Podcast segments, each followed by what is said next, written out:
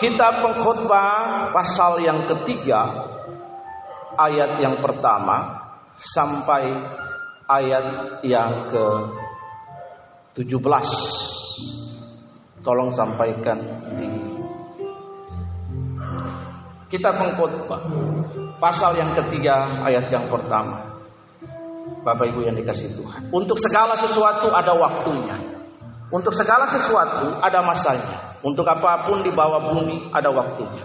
Ada waktu untuk lahir, ada waktu untuk meninggal, ada waktu untuk menanam, ada waktu untuk mencabut yang ditanam, ada waktu untuk membunuh, ada waktu untuk menyembuhkan, ada waktu untuk merombak, ada waktu untuk membangun, ada waktu untuk menangis, ada waktu untuk tertawa, ada waktu untuk meratap, ada waktu untuk menari, ada waktu untuk membuang batu, ada waktu untuk mengumpulkan batu, ada waktu untuk memeluk, ada waktu untuk menahan diri dari memeluk, ada waktu untuk mencari, ada waktu untuk membiarkan rugi, ada waktu untuk menyimpan, ada waktu untuk membuang, ada waktu untuk merobek, ada waktu untuk menjahit, ada waktu untuk berdiam diri, ada waktu untuk berbicara, ada waktu untuk mengasihi, ada waktu untuk membenci, ada waktu untuk perang, ada waktu untuk damai. Apakah untung pekerja dari yang dikerjakannya dengan berjerih payah? Aku telah melihat pekerjaan yang diberikan Allah kepada anak-anak manusia untuk melelahkan dirinya. Ia membuat segala sesuatu indah padanya waktunya. Bahkan ia memberikan kekekalan dalam hati mereka tetapi manusia tidak dapat menyelami pekerjaan yang dilakukan Allah dari awal sampai akhir. Aku tahu bahwa untuk mereka tidak ada yang lebih baik daripada bersuka-suka dan menikmati kesenangan dalam hidup mereka dan bahwa setiap orang dapat makan, minum dan menikmati kesenangan dalam segala jerih payahnya. Itu juga adalah pemberian Allah. Aku tahu bahwa segala sesuatu yang dilakukan Allah akan tetap ada untuk selamanya. Itu tak dapat ditambah dan tidak dapat dikurangi. Allah berbuat demikian supaya manusia takut akan namanya. Yang sekarang ada dulu sudah ada dan yang akan ada sudah lama ada dan yang Allah mencari sudah yang lalu. Jadi tidak ada yang baru dalam hidup ini Bapak Ibu. Mari Bapak Ibu saya mengajak kita untuk melihat hal ini dengan baik. Bapak Ibu yang dikasihi oleh Tuhan. Hari ini kita belajar dari kitab pengkhotbah tentang hari-hari hidup kita.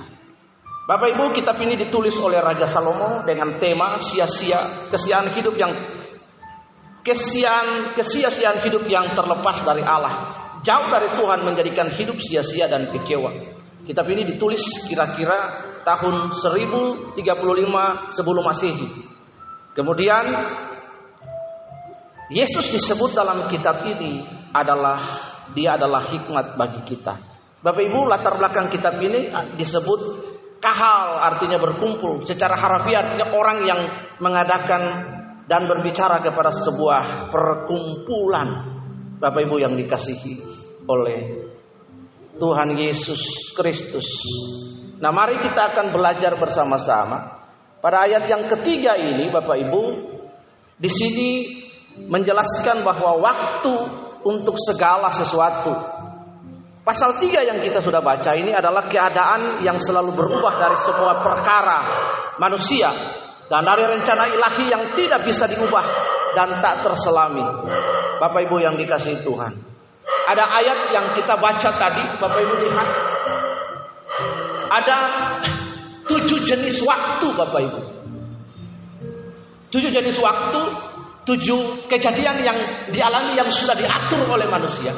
Ini menandakan bahwa God is in control. Tugas kita adalah menerima segala sesuatu itu. Kejadian yang ada yang disebut ini Bapak Ibu, itu kita harus sadar bahwa semua kejadian ini terjadi dalam ritme hidup manusia. Itulah sebabnya Allah bekerja dalam segala hal untuk bertahan kebaikan bagi setiap kita. There is time for cry, There is time for hawk. Bapak Ibu lihat ada waktu untuk menangis, ada waktu untuk memeluk dan lain. Itu ritme hidup manusia. Ritme hidup manusia itu terjadi di dunia yang sudah jatuh dalam dosa. Karena itu harus ada sebuah konsepsi pikiran kita. Instalasi iman kita, kerangka berpikir kita itu harus dalam sebuah kesadaran bahwa we live in the world that was fall in sin. Kita hidup dalam sebuah dunia yang sudah jatuh dalam dosa Bapak Ibu. Karena itu kita tidak bisa mengharapkan kebahagiaan dari dunia ini. Katakan amin. Selalu hadir dalam hidup kita air mata. Selalu hadir dalam hidup kita ada kematian. There's a disease, ada sakit penyakit, ada berbagai difficult. There's the many difficult circumstances in our life that must we facing day by day. Ada banyak kesulitan hidup Bapak Ibu yang harus kita hadapi dalam hidup. Kita tidak bisa menghindar dari semua kejadian itu. Bahkan sering kali kita terluka. Bapak Ibu dengar saya pernah menonton sebuah penggalan video dan saya setuju dengan penggalan video itu. Seringkali orang berkata seperti ini. Halo shalom, apa kabar? Orang sering menjawab, puji Tuhan saya baik. Tapi sebenarnya dia tidak dalam keadaan yang baik. Dia dalam penderitaan. Tapi dia mencoba untuk menipu dirinya dan berkata saya baik. Mungkin benar itu perkataan iman. Tapi seharusnya jawaban kita seperti ini. Bagaimana kondisimu? Apa kabar keadaanmu? Harusnya kita jujur berkata, puji Tuhan. Saya tidak sedang dalam kondisi yang baik. Saya sedang terluka. Karena itu, saya sedang terluka. Tetapi saya sedang berjuang di dalam Tuhan Yesus untuk menyembuhkan luka saya. Itu jawaban yang paling jujur dalam hidup ini. Seringkali kita mencoba untuk apa Bapak Ibu yang dirahmati kasih karunia. Untuk mencoba untuk menutupi dan menutupi luka kita itu. Jangan mencoba untuk menutupi luka kita our wounded.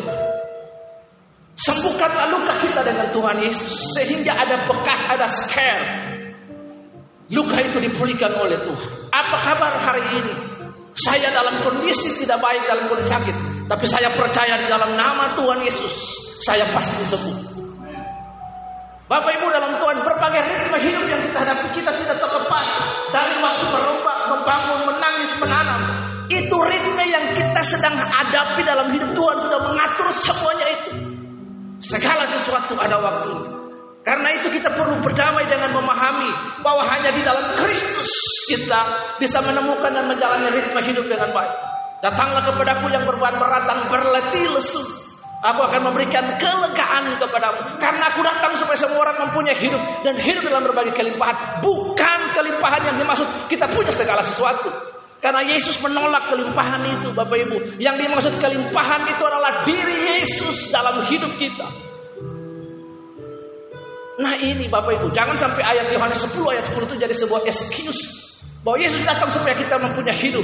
Yang dimaksud kelimpahan itu adalah diri Yesus. Jika Yesus di dalam kita, maka ritme hidup yang kita alami itu kita akan berjalan. Kesadaran ini bahwa saya hidup di dunia yang berdosa.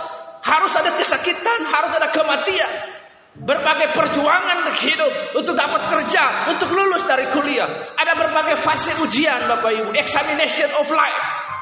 Yang harus kita hadapi. Tapi yakinkan diri kita bahwa ketika kita menghadapi ritme hidup seperti ini Bapak Ibu, melewati lembah kelam, jangan takut engkau gembala yang baik, selalu berjalan menyertai kita katakan amin. Dalam situasi-situasi sulit yang kita tidak mengerti, kita kehilangan akal. Injil berkata kepada kita bahwa pedang, mara bahaya, penyakit, ketelanjangan, kelaparan. There is no separate us from the biggest love of Jesus Christ. Bapak Ibu yang dirahmati oleh Tuhan. Kita tidak bisa menghindar dari persoalan-persoalan apa pun dalam hidup ini. Yang kita bisa adalah menghadapi persoalan itu dengan Tuhan Yesus. Katakan amin. Kita tidak bisa menengking persoalan dan persoalan lagi. Di dalam nama Tuhan berikan saya kekuatan oleh Roh Kudus supaya saya bisa menghadapi dinamika hidup ini. Saya bisa menghadapi kesulitan-kesulitan hidup yang datang yang saya hadapi. Lalu dengan kesulitan yang saya hadapi itu, saya menjadi bijaksana dalam hidup. Saya bisa memilih, saya bisa mengambil keputusan yang tepat dalam hidup ini. Itu pengertian yang baik dan benar yang seharusnya kita miliki Bapak Ibu. Karena itu mari rubah konsepsi kita. Kita sementara tinggal di dunia yang berdosa. Kita mengharapkan distribusi keadilan yang memadai. Kita mengharapkan kasih Bahkan kita pun mengharapkan kasih dari orang lain dan siapa pun. Mereka akan berbagi kasih dengan kita. Tapi ada waktunya mereka berhenti membagi kasih dengan kita. Kita mengharapkan sukacita dari orang lain. Ada seandainya orang lain berhenti memberikan sukacita bagi kita. Kita mengharapkan berkat dari orang lain. Ada saatnya orang lain berhenti memberkati kita. Kita mengharapkan yang baik dari orang lain, kasih, cinta, dan perhatian dari orang lain. Even your husband, your wife, your family. One day, mereka akan berhenti memberikan kasih dan cinta kepada kita. Tapi cinta dan kasih yang dimiliki oleh Yesus tidak terbatas, katakan amin. Day by day, Bapak Ibu. Karena itulah Allah bekerja dalam segala hal untuk mendatangkan kebaikan kepada kita. Ketika kita sedang dalam penderitaan, suffering, sukacita dan lain sebagainya. Karena itu mari bangun dalam hidup ini. Saya hidup di dunia yang telah jatuh dari dosa. Yang telah jatuh dalam dosa. Saya hidup di tengah-tengah dunia yang telah jatuh dalam dosa. Dunia yang jauh dari Allah. Dunia yang menolak Yesus. Yang saya perlu adalah saya datang kepada Yesus, Bapak Ibu. Perhatikan Bapak Ibu. Wanita ini punya konsepsi yang baik dan benar tentang suffering dan penderitaan. Dia mengharapkan kesembuhan. Dia pergi ke banyak dukun Bapak Ibu yang dikasih Tuhan. Hartanya habis, keadaannya tambah buruk belasan tahun. Tinggal satu yang terakhir dia berkata, dia telah mendengar tentang Yesus. Dia telah mendengar, berarti dia sudah mendengar tetapi pada saat dia kehilangan segala sesuatu baru dia datang kepada Yesus. Untungnya Yesus bukan manusia. Dimaksud manusia artinya dia bukan manusia biasa Bapak Ibu. Dia adalah Allah dalam rupa manusia, dalam kasihnya. Dan wanita itu datang dan berkata asal kujama saja jubahnya aku menjadi sembuh Bapak Ibu. Suatu saat kita bisa sakit, Suatu saat kita bisa meninggal. Kita ada dalam kondisi-kondisi yang ekstrim dalam hidup ini. Kita tidak bisa menghindar. We cannot hide. Yang bisa kita lakukan adalah menghadapi persoalan itu dan berkata bersama dengan Yesus. Aku pasti bisa. Berikan kemampuan kepada aku Tuhan dan hikmat. Supaya dengan caramu saya bisa menemukan jalan keluar. Dengan caramu saya bisa menemukan jalan keluar. Dan engkau menunjukkan kuasa Tuhan. Dan dari pelajaran itu saya bisa memetik hikmat. Bapak Ibu yang dikasih oleh Tuhan, kita tidak bisa menghindar dan lari dari realita kenyataan. Kita tidak bisa mengubah dunia. Dunia dapat merubah kita. Bapak Ibu perhatian. Yang dapat kita melakukan adalah kita merubah perspektif kita. Kita merubah cara pandang kita dalam menghadapi berbagai persoalan dunia ini. Kita tidak bisa merubah dunia yang besar ini Bapak Ibu. Katakan amin.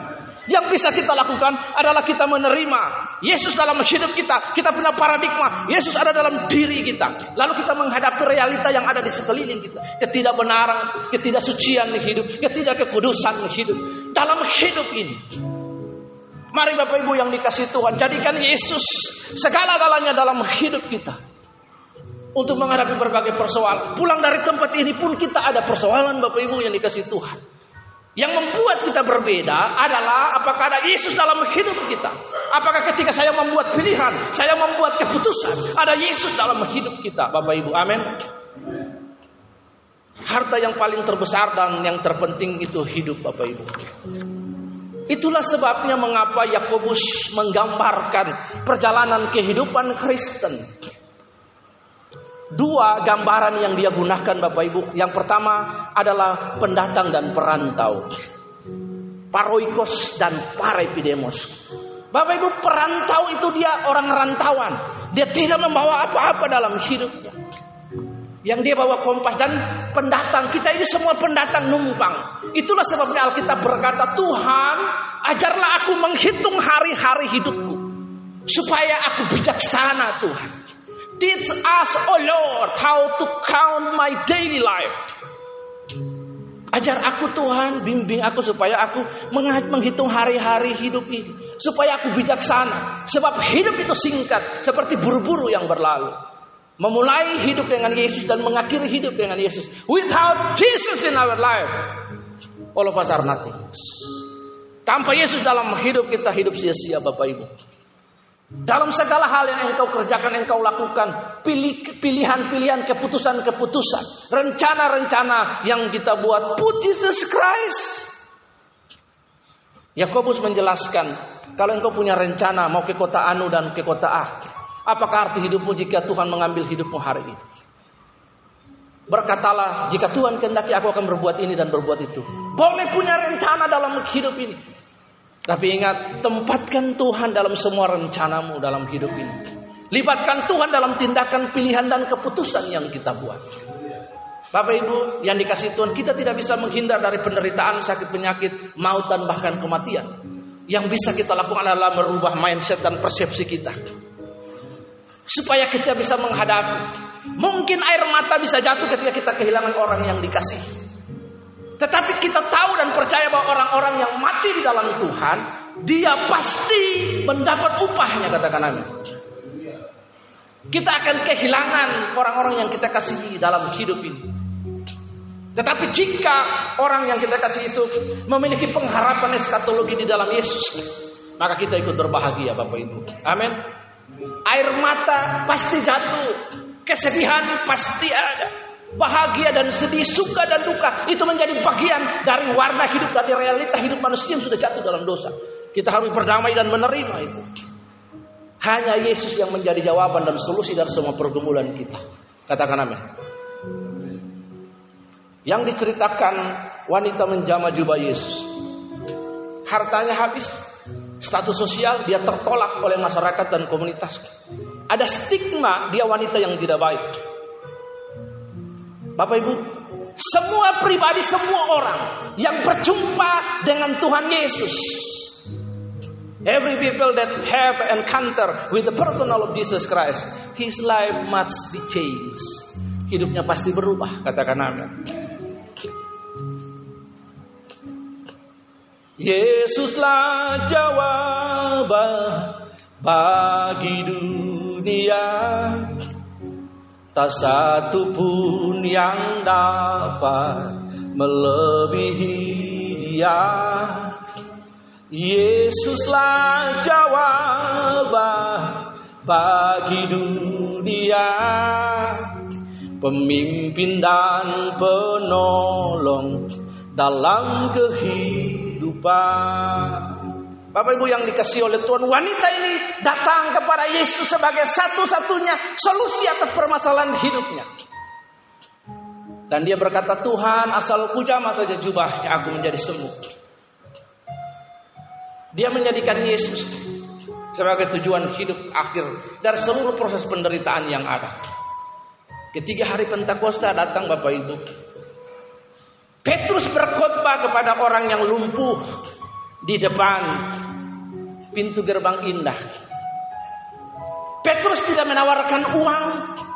Dia adalah peminta-minta. Petrus dapat memberikan uang kepada dia.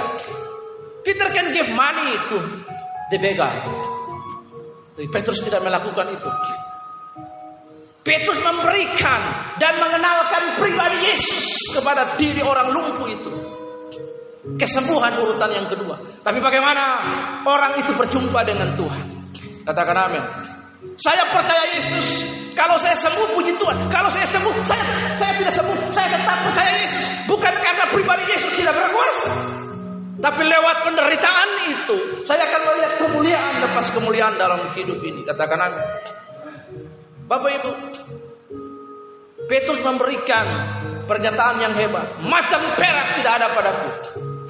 Yang aku punya aku berikan.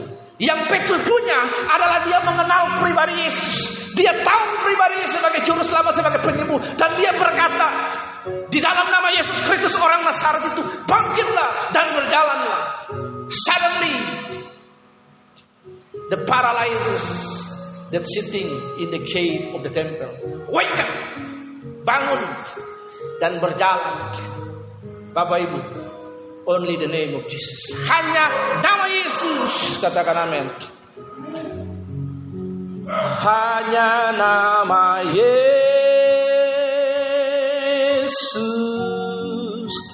Hanya nama Yesus. Berikan ku ke ku kepastian lagi नानामाये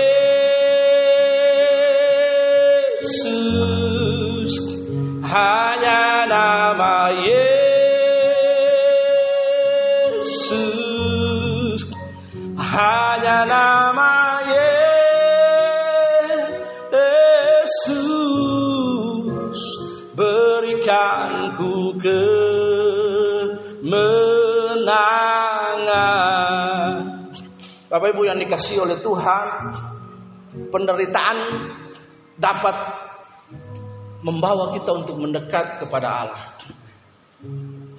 Jadi jangan pernah tengking penderitaan. Bapak Ibu. Saya tolak penderitaan. Itu persepsi yang salah. Yesus tahu dia akan memberikan dirinya bagi umat manusia. Dia menghadapi semuanya itu dari penyiksaan lewat penyiksaan kalau kita lihat dari satu fase ke fase yang lain. Yang bisa kita lihat adalah hadapi penderitaan itu dengan Tuhan dengan persepsi yang benar dan temukan berkat dari penderitaan. Blessing in disguise, blessing behind the sufferings that we face. Katakan amin.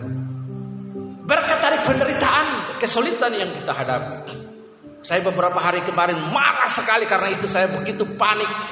Cemas, kamu perempuan diam. Takut, khawatir, percaya kepada Allah. Itu kata-kata saya. Terbukti orang lain mengkonfirmasi tindakan iman kita. Kepala sekolah telepon dan kasih tahu Pak Lurah, Pak Kaling menolong kita. Dia memperjuangkan panti-panti yang ada di wilayah dinas dia. Karena doa Anda semua. Katakan amin. Karena doa jemaat Tuhan, karena doa anak-anak. Karena itu tadi saya bilang Bapak Ibu, kita dapat melihat ini uang kalau masih ada kita tidak khawatir. Masih banyak kita khawatir. Tahu kalau ada uang nggak ada uang di, di sini, kita menjadi takut Bapak Ibu. Bapak Ibu, dunia yang ada terlebih dahulu itu dunia roh Bapak Ibu. Alam supranatural, katakan amin. Bapak Ibu perhatikan dunia itu kosong, belum ada apa-apa. Tidak ada keteraturan di situ. Mujizat yang membuat semuanya ada, katakan amin. Allah berkata, the single word came out from the mouth of the Lord.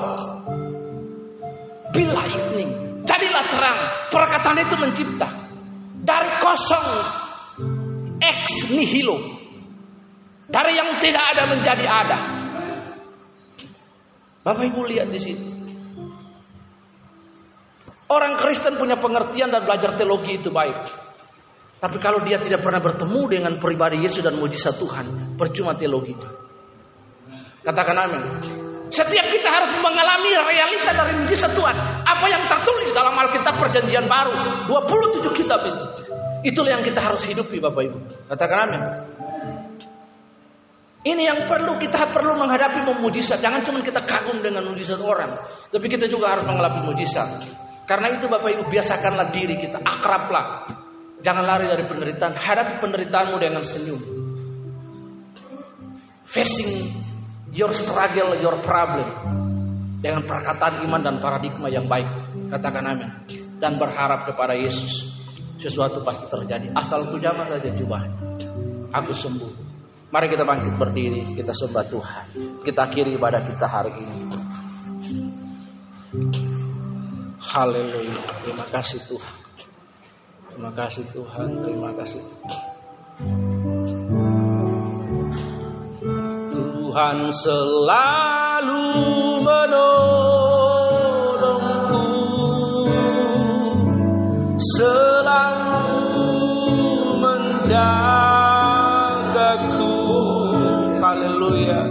Sehelai di rambutku tak akan terjatuh tanpa seizinmu.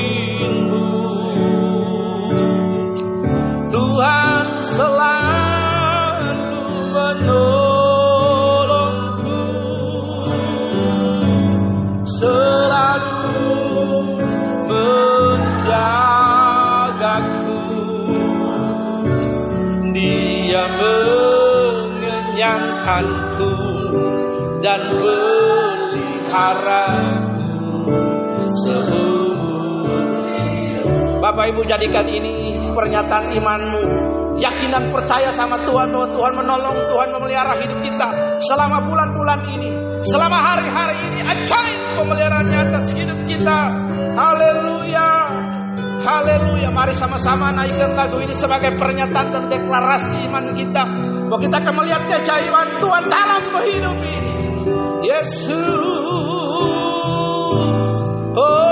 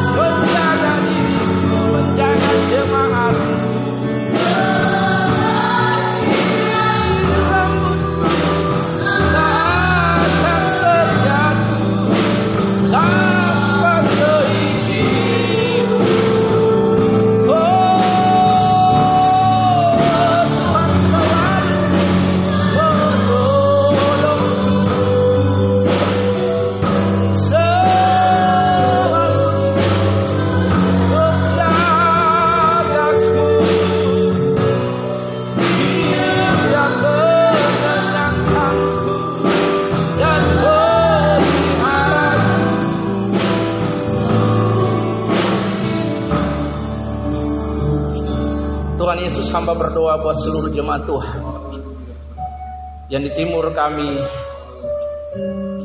panergen Tuhan.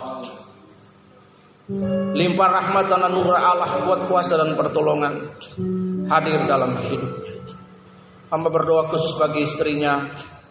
Tuhan terima kasih biar setiap hari dia melihat mujizat Tuhan. Tuhan Yesus kuat kuasamu nyata dalam hidup. Untuk Tuhan mempertegaskan keilahianmu dalam hidup. Dalam nama Yesus. Buka mata rohaninya untuk terus percaya dan memiliki pengharapan kepada Allah.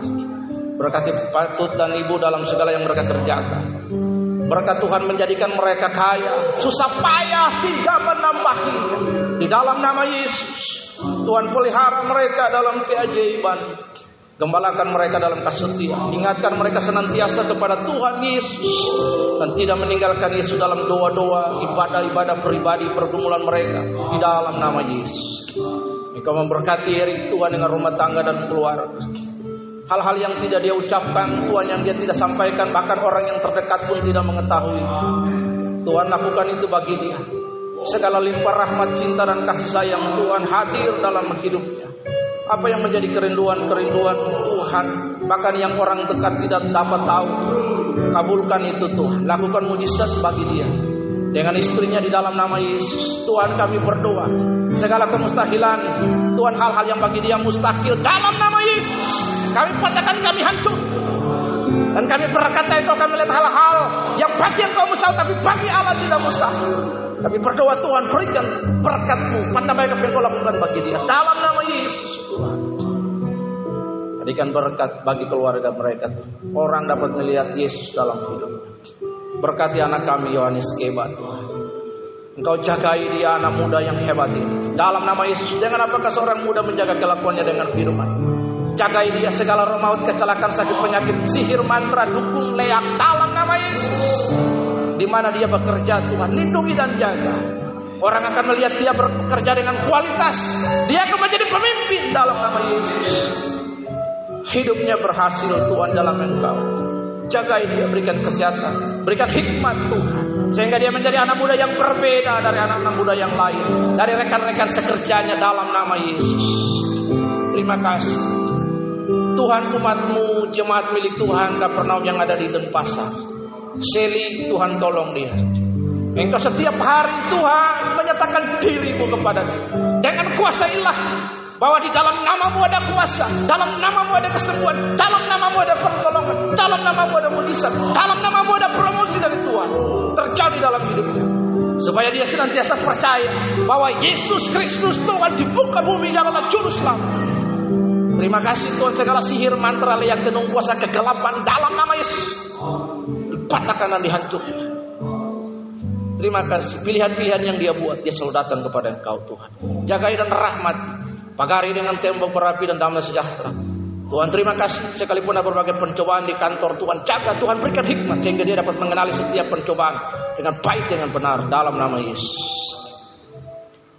Berkati kiri Tuhan.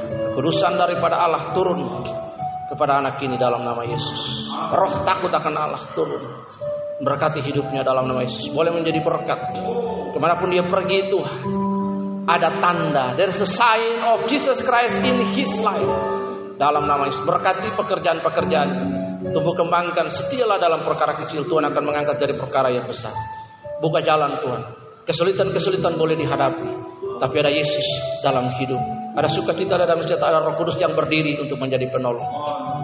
Berkati semua rencana mereka untuk pernikahan dan lain sebagainya. Tuhan tolong pada waktumu indah. Dalam nama Yesus. Ricky yang bekerja Tuhan sebagai IT, asisten IT di perusahaan Tuhan, Tuhan tolong dia. Kalau ada satu anak Tuhan di sana, maka ada cahaya kemuliaan Kristus. Maka kami berdoa Tuhan, dia dapat menjadi Tuhan the vibrant of Christ. Dapat menjadi Tuhan cermin Kristus dalam perilaku hidup setiap hari bagi orang-orang di kantor anak buah dan atasan dan lain sebagainya. Berkati segala kerinduan yang tidak terkatakan Tuhan. Hari-hari hidup dan kesulitan hidup yang dia hadapi. Mungkin kami tidak tahu, tapi Yesus sebagai gembala yang baik akan menuntun dia dari padang gurun, bahkan sampai ke padang yang berumput hijau, membaringkan, menuntun, membimbing, dan menyediakan hidangan dalam nama Yesus. Kami menyerahkan anak-anak kami yang ada di panti Tuhan. Kami menyerahkan mereka ke dalam tangki yang lagi liburan Valentina, bagus. Menyerahkan Gedi, Itos, Mika, Tuhan. Terima kasih Markus Julius, Rivaldo. Dalam nama Yesus Pendi, Moses, Sheva. Dalam nama Yesus Levi, Tuhan, Jess, David. Anak-anak yang akan datang dari Sumba semuanya. Nesia, Tuhan. Kara yang di luar, Komang, Sudi. Semua satu persatu kami berdoa mereka. Mentolong mereka. Seluruh staf yang ada Tuhan berkati dalam nama Yesus dengan bekerja pekerjaan-pekerjaan mereka untuk mengabdi di panti dalam pekerjaan Tuhan. Bukan tentang kami tapi tentang Engkau Tuhan. Di dalam nama Yesus Rizka yang akan dalam perjalanan Tuhan tolong dan Tuhan berkati dengan adik-adik. Menyerahkan besok anak-anak yang akan masuk SMP 1 kami percaya bahwa segala sesuatu dari Tuhan adalah yang terbaik dalam kami tidak akan menggerutu, tidak akan ngomel, tapi kami mau berkata bahwa Tuhan punya rencana yang baik bagi kami. Dalam setiap hal, Tuhan pasti punya rencana yang baik bagi kami. Kami berdoa dan mengucap syukur untuk hari ini, Tuhan untuk syafaat ini. Terpuji nama Tuhan, segala puji dan hormat bagi Allah yang jauh dan dapat menjawab doa-doa kami. Kami sudah berdoa mengucap karena kami percaya doa orang benar. Dan dengan yakin didoakan sangat besar kuasanya. Terpuji nama Yesus Kristus Tuhan. Kami sudah berdoa dan mengucap syukur. Karena engkau yang punya kerajaan dan kuasa dan kemuliaan sampai selama-lamanya. Sama-sama kita berkata amin. Tuhan memberkati.